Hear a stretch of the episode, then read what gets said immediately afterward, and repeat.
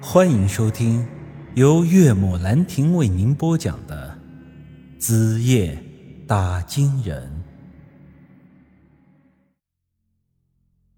当然，这买杀猪刀去砍人只是我的一时气话。不过我这时候心里是真的堵得慌啊！杨师那家伙虽说是长得人模狗样的，但谁知道他私底下有没有什么特殊的癖好？现在舒瑶的肉身在他手里，指不定会被他怎么着呢。之后，二狗安慰我道：“哎，于哥，其实你也不用这么担心。之前你也看到了，那水晶棺是一个整体。那杨石要是想触碰嫂子的肉身，就得把棺材给砸了。而且杨石那人我见过，为人挺正派的，所以我想他应该不会把嫂子的肉身怎么样。”就算这样也不行，把老婆摆在别人家里，像件艺术品一样让人欣赏，这他妈谁受得了啊？不行，我还是得想办法把水晶缸给搞回来。哎，宇哥，这恐怕就不太容易了。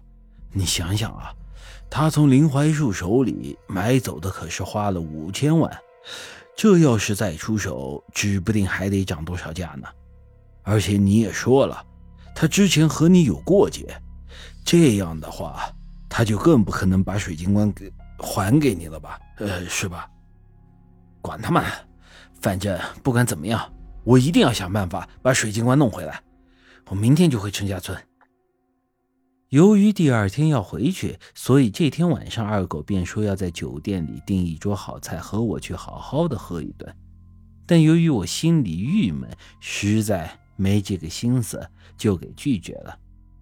当晚，我一个人走出来，想要静一下，顺便散散心。二狗也明白我心里的苦楚，便也没多说什么。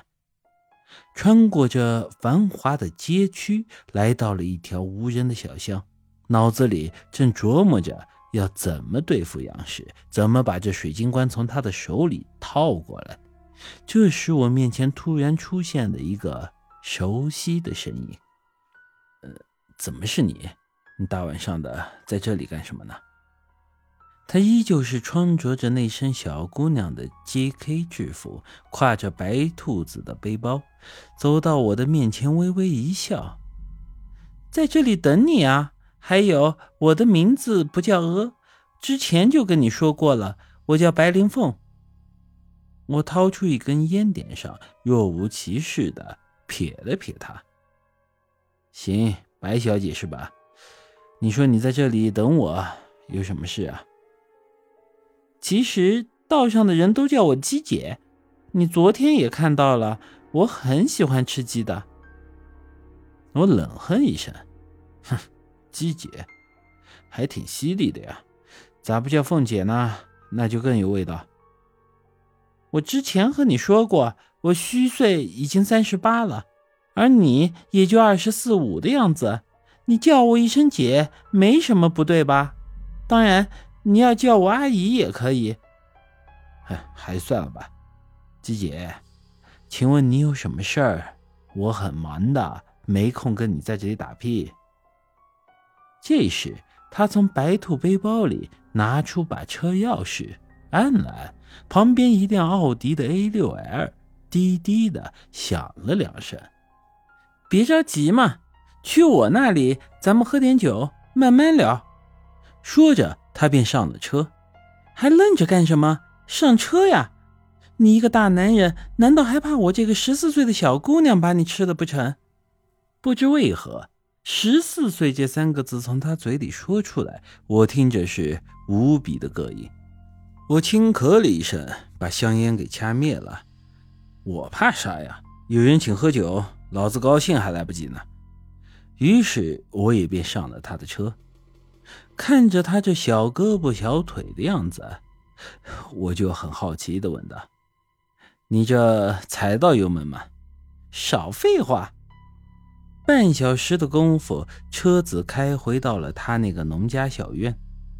大门一开，迎面扑来的又是一群鸡。不得不说，有这群家伙看家，可比养条狼狗还要管事。都给我退下去！他今天是客人，这些鸡好像能听懂他说的话一样，纷纷向院子里散开。进到屋里之前，那桌子上已经摆好了热菜，不过全是鸡肉，有清炖的、红烧的、炭烧的、卤味的、油炸的。那鸡肉的十八般吃法，在他这里几乎都齐了。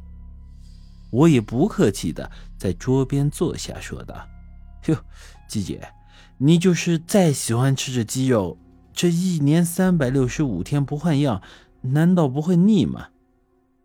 这时，他拿出两个杯子，分别倒满。我一看，居然是白酒，度数还不低。然后他又扯了个鸡腿，大大咧咧的啃了起来。这怎么会？我这一辈子也吃不腻的。我端起白酒抿了一口。哦。听上去，这其中好像有什么故事啊？方便说来听听吗？本集已经播讲完毕，欢迎您的继续收听。